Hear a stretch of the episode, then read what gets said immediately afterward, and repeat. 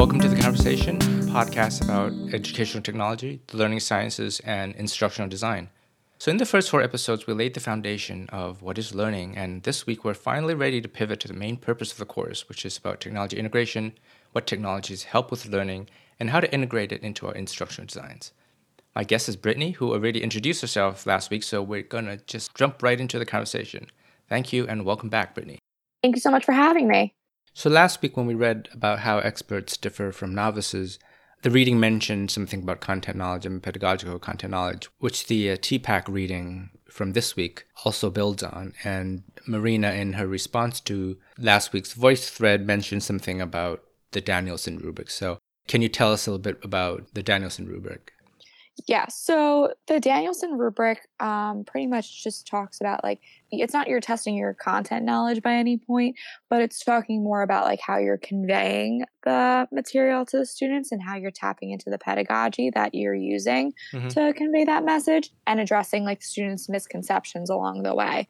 So, what I really enjoyed about the article specifically was that I don't want to necessarily say that content isn't that important in being a teacher because obviously that is very important, but equally as important is the pedagogy that you use behind your teaching. Mm-hmm. So, for example, when I was teaching my students proofs, a lot of times when we were talking about addition and subtraction of parts, that was very difficult for them to understand. And I knew that going into it because they're thinking, okay, it's a side, but it's just too long. And like they don't conceptually realize that they can quote unquote cut it so then, like, I gave them examples of that they were able to attach extra pieces onto it, like an extension, like a hair extension would. Or um, one example, when we had to subtract and cut a piece down, like it was kind of like hemming pants, um, just that way it fitted the fit the size that we needed. So again, like addressing the misconceptions or like finding ways to tap into that knowledge with things that students already know mm-hmm. i think is part of the expertise behind pedagogy and like the reason that um, teaching becomes so successful as i was rereading the article on the tpack framework by mishra and koehler i felt like the venn diagram where they had the content and the pedagogy and the technology and where they broke it down and where they overlap in different parts I thought that could potentially be the most confusing part. Did you feel that way? And how did you approach it in general?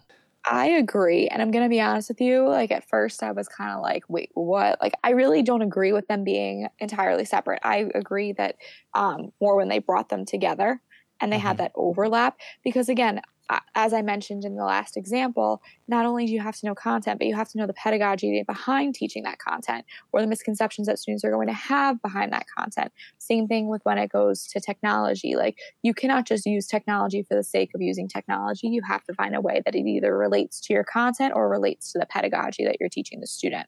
And then same thing with uh, technology and pedagogy. Again, like you're not just implementing a technology for the sake of using it. It has mm-hmm. to be meaningful.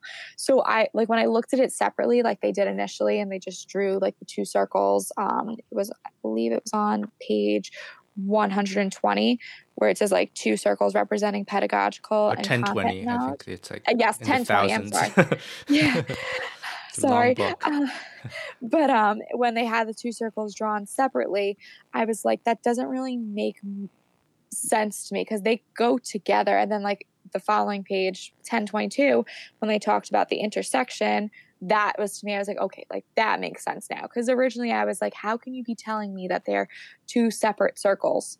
Mm-hmm. Like they relate, like I know they relate.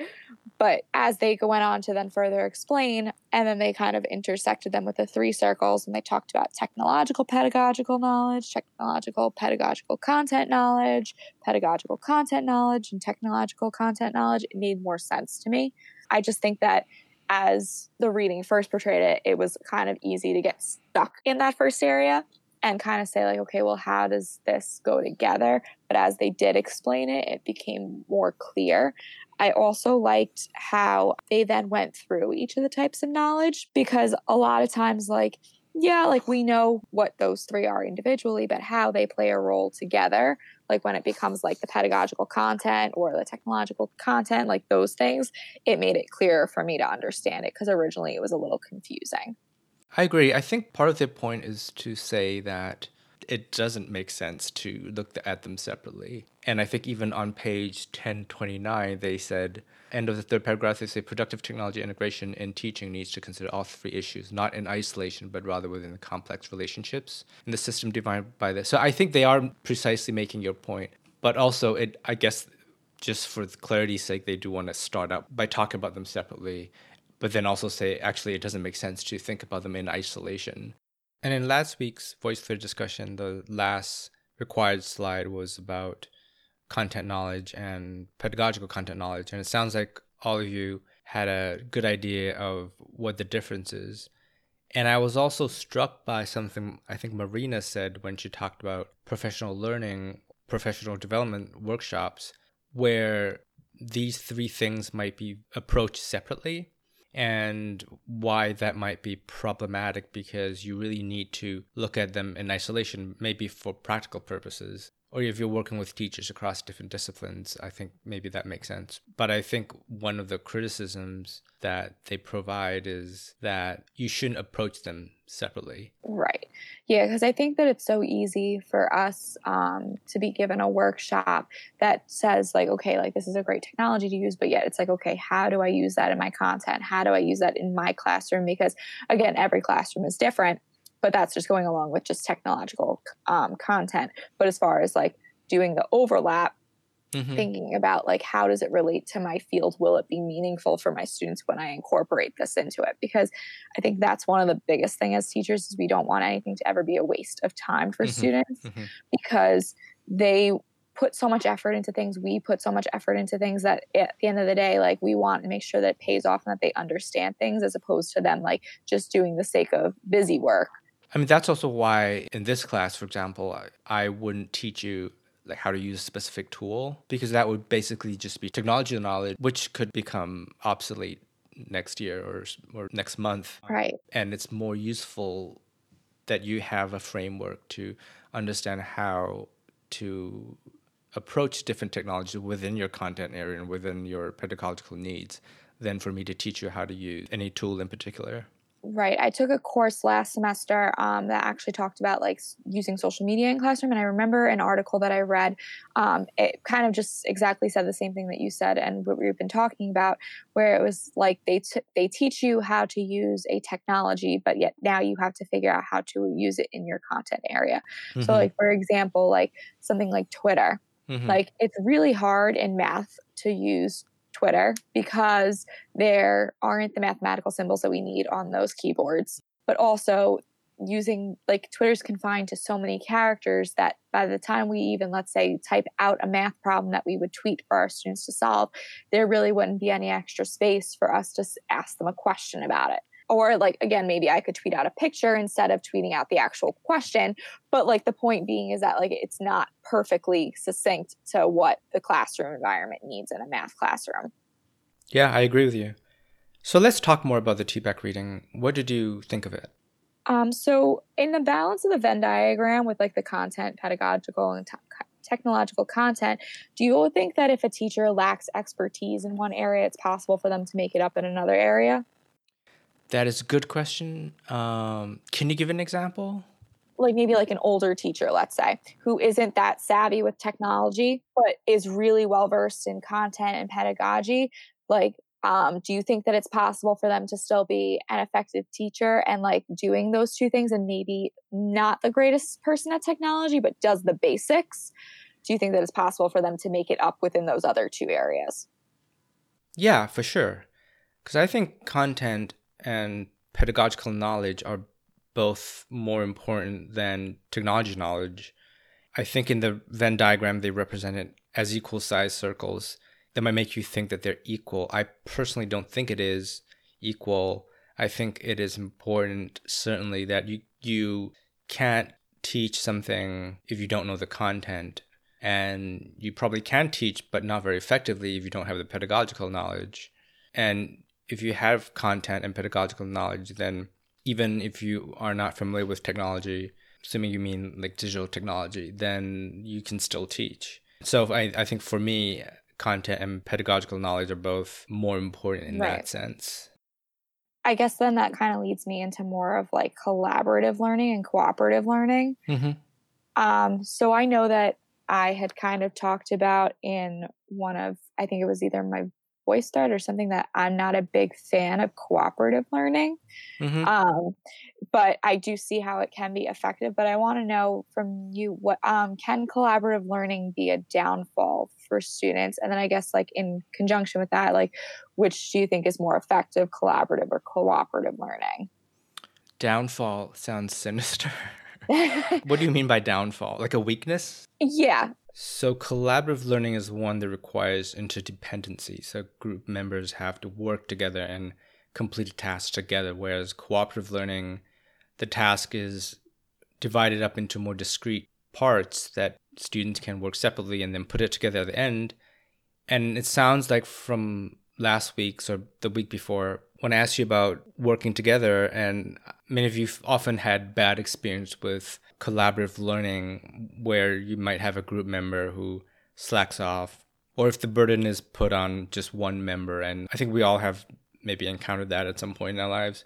I think, as the text argues, this is in the digital technologies chapter. I think ideally we should provide students with opportunities for both because that's the real world. Sometimes you collaborate, sometimes you cooperate. I know a lot of businesses would use incentive programs so that if everyone succeeds, then they get a bonus or something. And I think maybe classrooms could also be designed that way where if let's say the class average raises above a certain level, then maybe the teacher would reward everyone. So that would incentivize students to help each other out and collaborate more. That might be a way of implementing that.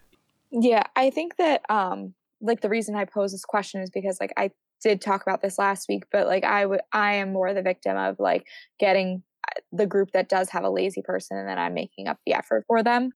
So, like, I think for me, that's why I kind of was like, wait, which one do you think is more effective, collaborative or cooperative?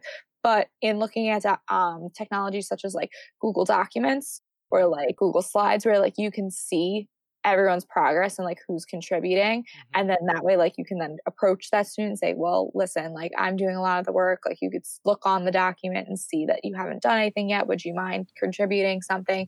I think that like in this day and age it makes it easier. Mm-hmm. that's um, true. I, I just think like when I was in school, which again, not that that was that long ago, but in general, though, when I was in high school and we were doing projects like this, it was more like you had to do it. You didn't really have the option of using Google to kind of help you with those projects to collaborate. So I think in that sense, technology's made it easier mm-hmm. to take ownership and responsibility of your participation in a project. I just think that, you know, I'm using my viewpoint obviously from when I was in school. Yeah, that's true. I mean, even in this outline that I'm staring at now, you, you get a, I think you can look at the history to see who opened the document, who contributed. Yes. I often look at these outlines and I see someone hasn't looked at it for a while. That always makes me a little bit nervous. Um, I guess that's that is also part of to just to be a little meta again. That these that's why the podcast is designed to be collaborative, right? We are working on this together, and um, mm-hmm. Uh, I guess I'm not being graded, but but so yeah, there are some applications that would leave behind the history, and the teacher would then have to go and make sense to see who contributed and see how hardworking the group was as a whole, or if one student has been carrying the burden of the group. Because obviously, then too, like you could always see, like, okay, well, like person A only made the slide and didn't do anything else. So, like, then it becomes like, okay, if they're actually contributing something that's valuable, like again, like obviously that's up to the teacher and like, you know, in certain circumstances to evaluate. But just, I thought that that was really an interesting point to make. So let's get to a few more of the questions you have on the outline. Um, sure. So I was gonna say, do you think that previous experiences prepare a student for a later experience of a deeper and more expansive quality? Meaning that like if a student's experience is not moving in a transformative direction do you think it hinders their motivation to learn? That's interesting. I think so. But do you have a do you have an example that we can talk about? Um, when i took calculus in my first couple of courses um, we used webassign mm-hmm. what's and that so it's like an online computer question generator per se, but like you had to like solve it and then type it in. But a lot of times the question, like it, when you typed it in, it had to be super specific as to how you wrote it, even to the point where like if, for example, if we had to use pi in our answer, mm-hmm. we couldn't use the lowercase pi. It had to be the capital pi. Mm. And so I think then for a lot of the students, it was very frustrating because we would submit an answer and it would tell us it's wrong. Mm. And I think we would only have like two chances to redeem it. And it wouldn't tell you like what was wrong the first time. So you had to redo the question and see where it was. And of course, you'd get back to the same answer and you would get frustrated because it was like, I, I typed that in. What's mm-hmm. wrong with it? Um, so, I, like, I guess that that's kind of like it didn't do anything transformative for me in any way, but I think that it kind of like just gave me a little bit of a uh, what's the word I'm looking for? Traumatic experience. Yeah, traumatic. That's exactly That's a little bit of a hyperbole, but of course, yeah. But like, I think that it kind of made me realize, well, like, and I kind of every time I had to do it, I would leave that to be the last piece of homework I had to do because I was like, this is going to be a nightmare. So I guess, like in that sense, like, do you think that like my experiences with that necessarily do you think that that would hinder me from wanting to use maybe like that sort of platform with my students in the future or in just in general incorporating technology into math well i can't answer for you so i, I, I guess maybe at the, at the very least it sounds like you as a teacher won't use that tool mm-hmm. um, it sounds like um, I, i've seen memes of this or, or something similar where uh, there's a screenshot of, of someone saying uh, someone's answer saying your answer is seven. The correct answer is seven. Um, and they got it wrong. And it sounds yeah. like maybe somewhere in the system missed some symbol. Uh, like I actually didn't even know there's a capital pi. Yeah. I mean, that sounds like an easy fix and also just really lazy design. so I think you're right. I think an early negative experience with something would leads students to be turned off by it later down the road. I think online courses would be one example. If you had a really bad experience with an online course, then you might not want to take another online course or at least not take one with the same professor, right? So I think, yeah, I think those early experiences or early encounters will have an impact uh, on how you perceive it or how you use it later on. I also, um, I think this kind of question goes hand in hand a little bit, but um, do you think content neutral technology are more effective towards student learning than the technology that is more content specific? And I guess like content neutral, um, like an example, like Google, uh, like the Google Suite applications, like documents or stuff like that. I don't know if one type of technology is necessarily better than the other. I think it depends on what you use it for.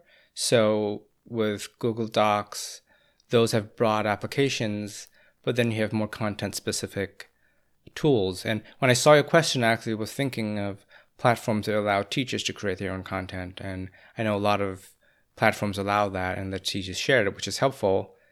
The more user friendly these platforms can be, and also useful so that they're not just, so that teachers are not just creating online quizzes, but also allowing them to create meaningful engagement higher up on the Bloom's taxonomy, those kind of tools would be really helpful. Right. I just wanted to, I was curious, like, what your thoughts were on it, because I always think about, um, like, for example, like last semester when I took, like I said, the online class, we had to find like different social media outlets that we could use um, that were you know, and how we can implement them into different disciplines. And after a while, some of them I was like, I don't know if I could use this in math. Like, I don't know if I can, but like, it seemed like a really cool idea. But I was like, I don't know how I can necessarily like implement that into classroom, my classroom, but yet would it still be effective if I did? So that's what I think that question kind of came from. So I think you just need to think of your learning goals first and then decide what technology makes sense and not the other way around. I know that sounds pretty obvious, but no, I'm not sure if that happens all the time because sometimes technologies are there and we might be tempted to use them and not think necessarily about whether it's the best tool for that particular lesson. So, no, that's what I think. Um, I wanted to talk about the digital technologies chapter a little bit, where they talked about game based learning and gamification. I was a little bit surprised that they had written somewhat favorably about gamification. And then later, when they talked about game based learning, they point out that there wasn't a lot of empirical support for that. I thought that was interesting because I thought there was more support. I think they said that it was shown to maybe have show motivation, but the learning transfer is the thing that is perhaps in doubt. And I was a little bit surprised by that. So, I mean, let me ask you like, I think that game learning through gameplay is important to keep students engaged, but I don't really know if students are comprehending the material that they are learning and mm-hmm. forming a deep understanding of the material, or if they're just learning about it through the usage of games or social media or other forms of play, meaning that like they get distracted by like the rose coloredness of the game and they just like they're like okay i'm just playing to play. Like when we were kids we did like the um i don't know if you did like the reader rabbit mm-hmm. like games on the computer and like i'm gonna be honest with you like yes i knew that like it was a learning thing but i was just doing it for the sake of like it was a game that i was using that i was playing and it just incorporated technology into me getting further in the game. I mean education further in the game so I think that like something like that, I mean, granted, this is now that's something from like the 90s, early 2000s. Mm-hmm. This is now how many years old? Mm-hmm. But I think that that's like an example of like kids not knowing what they're learning or like being sub- subconsciously unaware that they're learning and just playing the game to play the game. I think that's kind of my fear mm-hmm. through gameplay is that students are just going to focus on the fact that it's a game or it's that they have to use social media or that they're you know other forms of play whatever it may be that they're not going to then form that deep understanding of the material. I don't know if you want to counter that at all.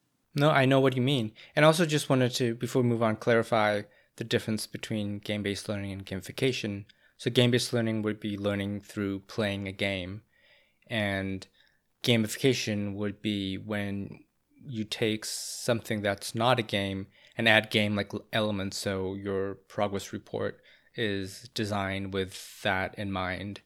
And that's not a game. It has game like elements but it's not a game. That would be the key difference. Whereas a game that is used in a game based learning scenario would be an actual game. And uh, i just wanted to clarify that. And i also wanted to just add that even if games are effective you also need to think about how long it takes to play a game. I know a lot of games can easily require 20, 30, 40, maybe even more hours of play. And that's a lot of time, and that a teacher can't afford to use for if it's just for one topic. So I think that's also an important consideration.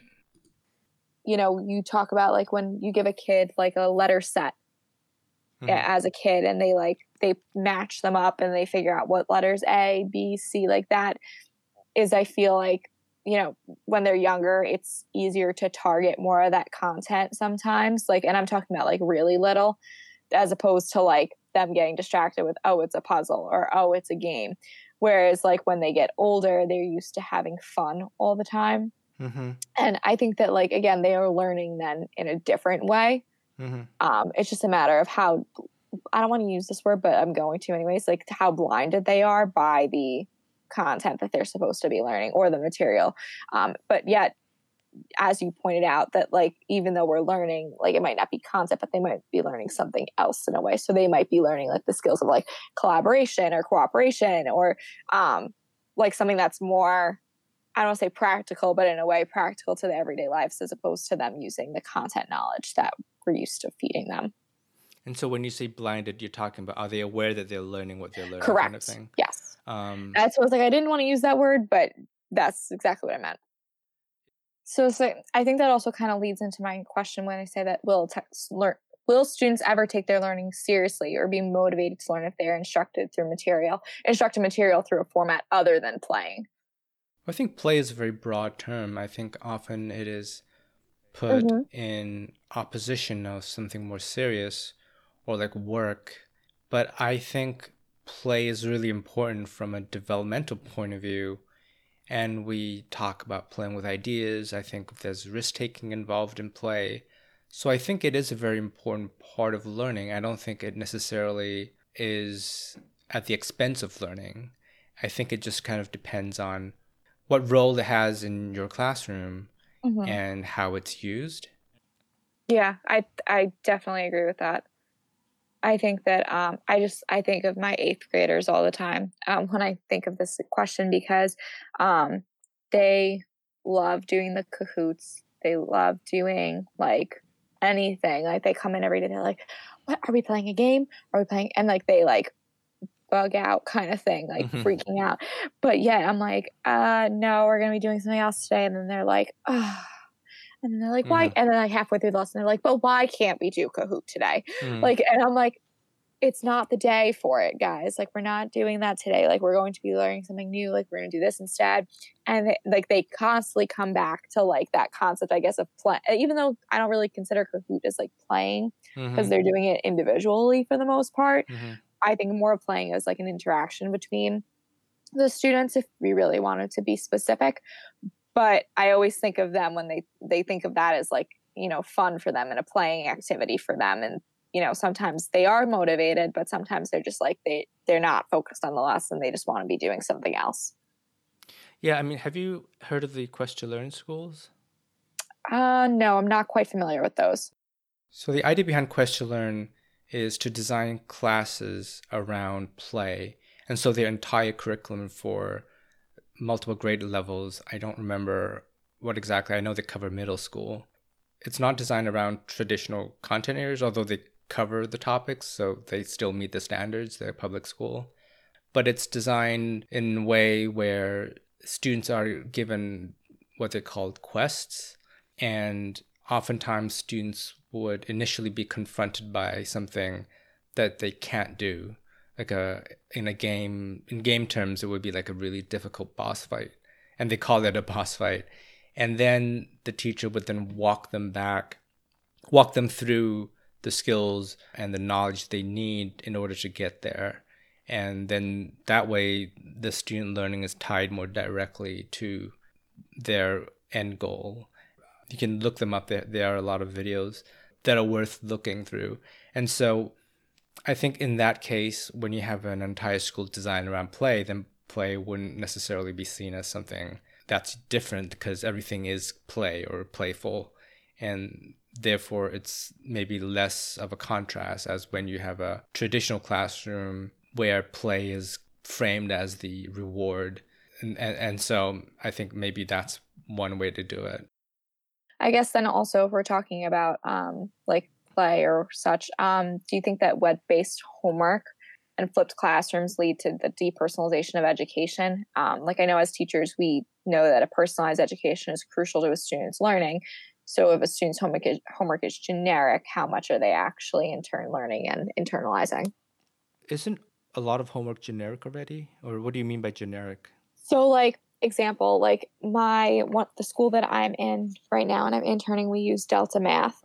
Mm-hmm. Um, and Delta Math is kind of like a like the teacher selects the topics and it generates the questions for the students like it's an endless database mm. but i'm talking about like for example like those questions will be there regardless when the when the teacher makes the assignment available but like as teachers like we look at the questions like say like on a worksheet or something like that and we say okay like we know the students are going to have difficulty with this question tonight so i'm not going to assign it but rather i'm going to go over it in class tomorrow as a do now. So like when they give out the worksheet they tell the students okay like don't do do the whole worksheet except for let's say number 15 mm. like we're hmm. going to go over that in class tomorrow if you'd like to start it and try and get like a ha- like try and see if you can figure it out by all means to accept the challenge kind of thing so i guess like that i feel like is more of a personalized homework mm.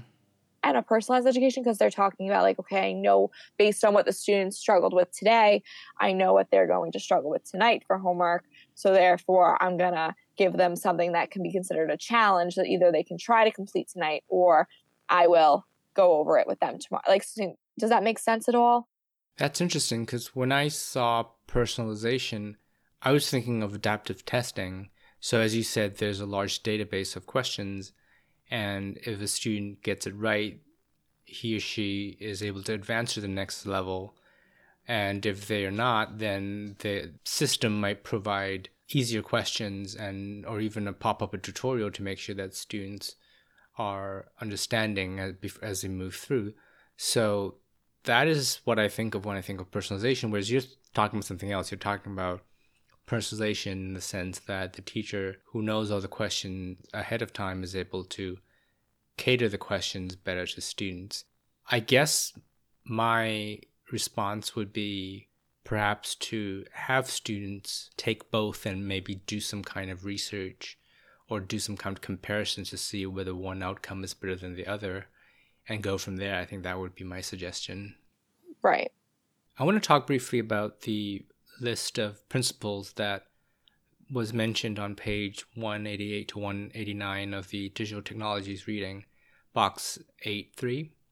So if you've taken courses by me before, you know you probably recognize this topic because we talked about spiral we talked about spiral learning uh, two weeks ago, I think, and this would be one of the topics that I would keep coming back to because I consider one of the most important, at least for educational technology, is important. And uh, I was wondering, what do you think about it?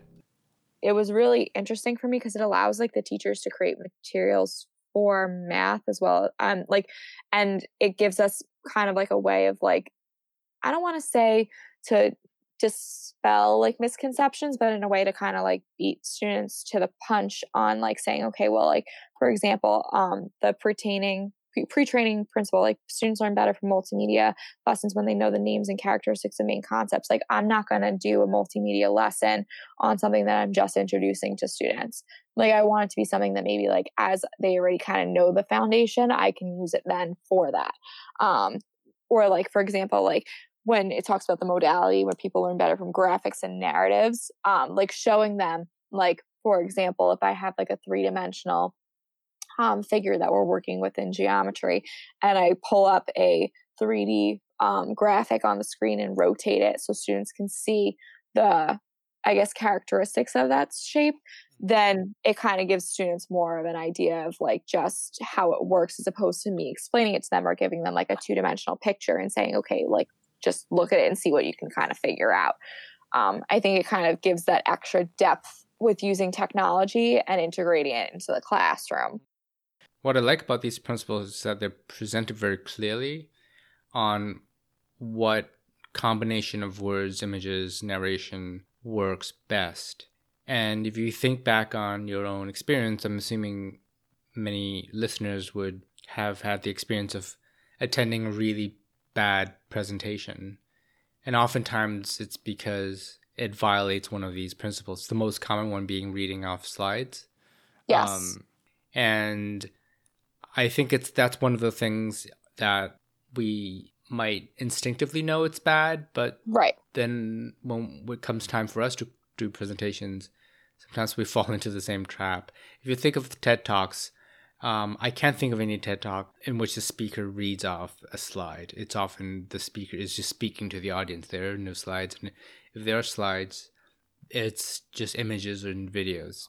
Right. I think that the the point, not the point, but in TED talks, most of the time when they have that photo, it just uses like a reminder that what they should be talking about, yeah. not exactly repeating verbatim what's on the slide because at that point it's meaningless to the student it's meaningless to the viewer because why bother listening to the person talking if i can just read it right off the screen and it's not text heavy even though oftentimes when people make slides they they still rely on text and i think these principles lay out a good empirically supported reason and why we should not do things like reading off the slide and I think it's really helpful for anyone who might be doing a video or even just when you're presenting to your class something where you want students to be able to pay attention to the topic, engage with the presentation.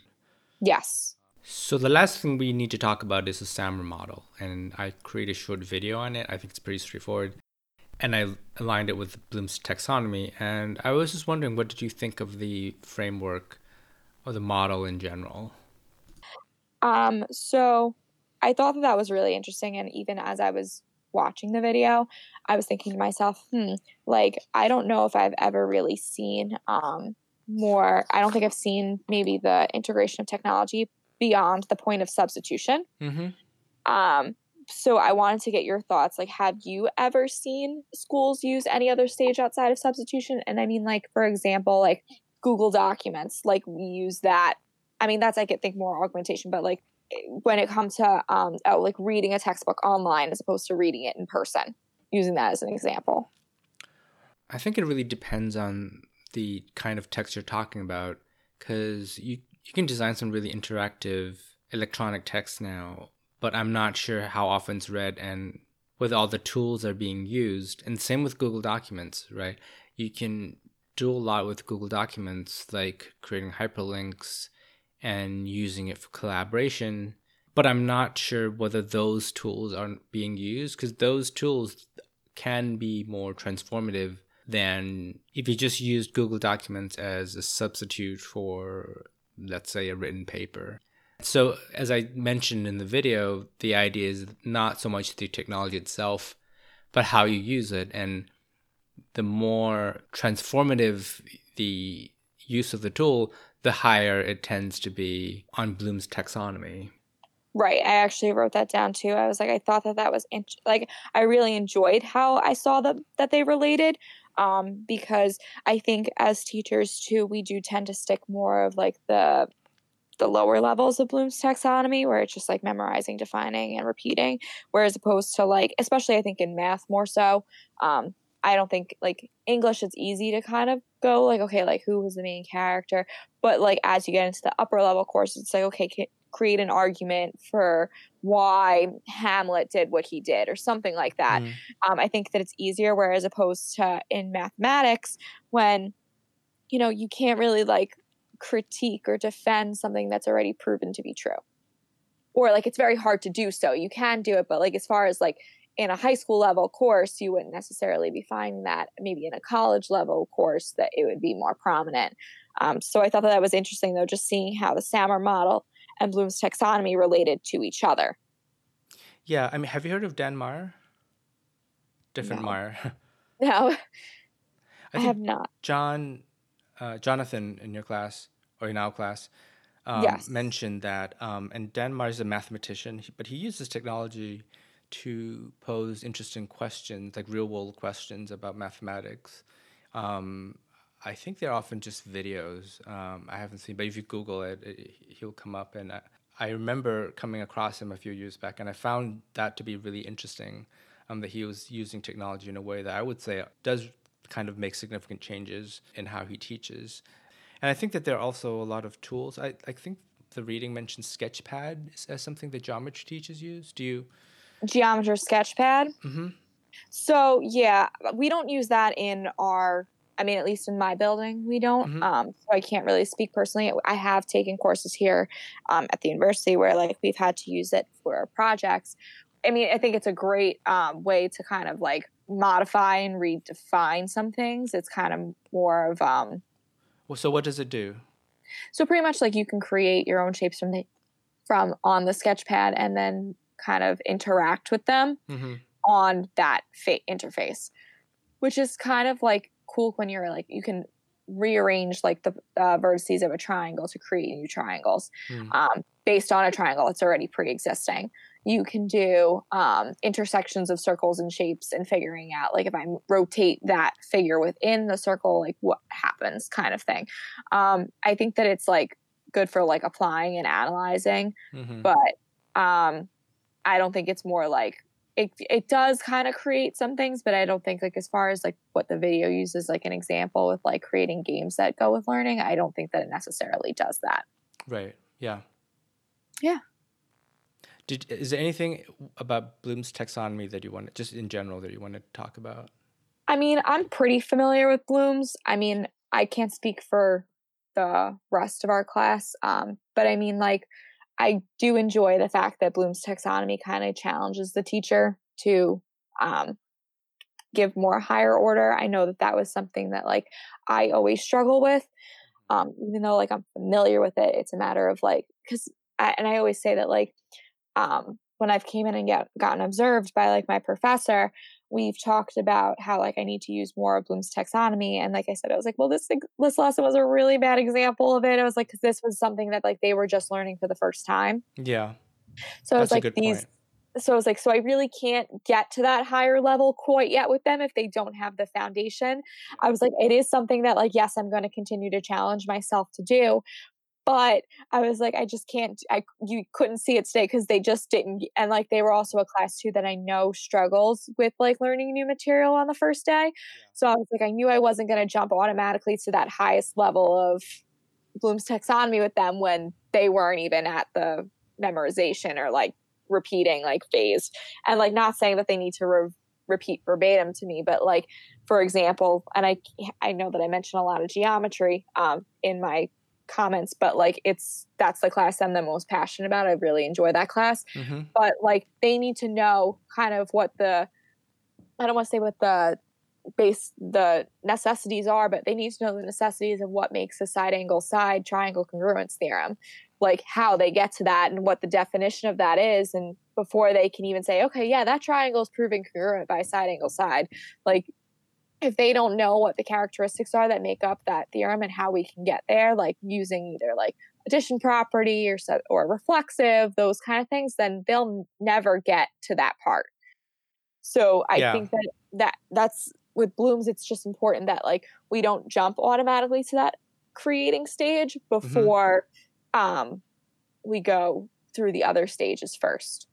Yeah, I think in my video I said I like the pyramid because it not only show the hierarchy, but it kind of shows you maybe a ratio as well in, in the sense that you can't have every class be about creating something. You yes. still need to start at the bottom. And I think the way I think of the taxonomy is to think of it in terms of something you can look for in a unit to make sure that these activities are there or that it reflects the taxonomy. Right. But that you're not always going for the higher order thinking because you still need the lower order thinking stuff. Yeah, I really like the pyramid myself. That also, um, and I kind of think that like I think of it more as like okay, like the basis of a pyramid, like kind of when you're doing a rock wall, like the the base level is always the easiest one, mm-hmm. but as you get further and further to the top, there are less um, rocks that you can grab onto. And I kind of think that that's more of like, again, like as a higher you get on the pyramid, the harder it is, but yet mm-hmm. the more rewarding it is when you're at that point. Right. So like think of it that way as well. Right. It's it's like the you know you can't run before you walk. Yes. Or is it walk before you crawl? I don't remember. But what you walk know, it's, it, you, yeah. the idea the idea is the same, right? So you you can't jump ahead before you know the basics. Correct. Okay, so the last question that I would ask is looking back at all the readings that we've done, mm-hmm. um, the we talked about the TPACK model, we talked about the different principles that the digital technologies chapter mentioned, and then that you have the SAMR model. Mm-hmm. What what is your takeaway, or how do you use these things, uh, these different readings, to help you figure out kind of how to move ahead with technology integration. So uh, we're just basically we just starting this discussion right um, for yeah. the class. So, um, but I was just wondering, um, again, just speaking for yourself, where do you see yourself moving ahead? So I think that like obviously using um, box eight dash one on like six uh, page 165 or digital technology like the key affordances mm-hmm. like, i think that that's like a great place with starting but I, because that kind of gives you the I guess narrows down your field on what technologies you would be looking at mm-hmm. as far as like what's effective for your classroom. Mm-hmm. Um, and then obviously like foremost like making sure you have that content and pedagogical and technological knowledge because without that you really don't have a basis for your technologies and your lessons as a whole mm-hmm. um, so i think that that's really important but then also looking at now the SAMR model when you're implementing a technology is it something that you're substituting? Is it something that you're like trying to adapt and make different? Like for example hyperlinking information in a google document? Or mm-hmm. is it something more that you're having students create where like they're get using technology they're creating their own material and they're gaining more insight to the information from that mm-hmm. um, i think that that's ultimately the goal as teachers that we should be reaching for and and it, that translates like i said before to bloom's taxonomy where like you're reaching that higher level you have to go through those lower levels of thinking um, the lower levels of bloom's taxonomy before you can get to that creation stage which is um, again like developing their own material um, so I think that like they all play a role hand in hand. Um, mm-hmm. I do think that like the content, pedagogical, and technological knowledge is the first and foremost thing to mm-hmm. kind of look at because you have to say to yourself, all right, am I really great great with technology? And if I'm, I am, that kind of gives me a whole window of things to look at. But if I'm not, that kind of restricts my window even more. Mm. And then from there, looking at the learning technologies and saying to yourself, okay, well, if I'm great at technology, I still have all these options, but I want to choose, you know, let's say three out of the eight that they gave me for the technology that I want to use with my students. And then finding one that matches both of those levels. And then if you're not great with technology, then maybe only focusing on like one or two of mm. these key affordances that would help the students go from there. So that's interesting. So you're saying that you would start with the TPACK model to kind of assess yes. your own understanding, and then depending on your your familiarity with technology, you would then use um, you would use the technology read uh, technology digital technology reading and the SAMR model to help you kind of fine tune your your what technologies you pick and how you use them. Yes, um, because I think as a teacher, like we cannot we can't expect our students to excel in something if we can't excel. Sure. Um, and I think that like we have to be able to be there as a resource for them when they can excel, that we know kind of how to ha- help them from there. So I think that that's why it's important for us as teachers to assess like our knowledge 1st mm-hmm. before we can put it onto a student. Yeah, I mean, I think that's a really good starting point. And I wanted to point out that just because your unit plan has Chromebooks or smart boards or iPads that itself doesn't tell me how you're using the technology. I'm really going to be interested in not just what technologies you use, but how you're using it. Are you reaching the higher levels of SAMR model and Bloom's taxonomy? Are you using technology in a smart way that allows students to learn and that you're not just substituting mm-hmm. one thing for another? And so that's going to be where we'll be continuing this class moving forward. So I think that about wraps it up. Do you think there's anything else we need to cover? No, I think that that's about it. All right, then next week we're going to be talking about universal design. I know we touched on this topic here and there, but we're going to talk about it more specifically next week. Brittany, thank you so much for coming back a second time. Thank you so much. Thank you for having me. I'll talk to you later then.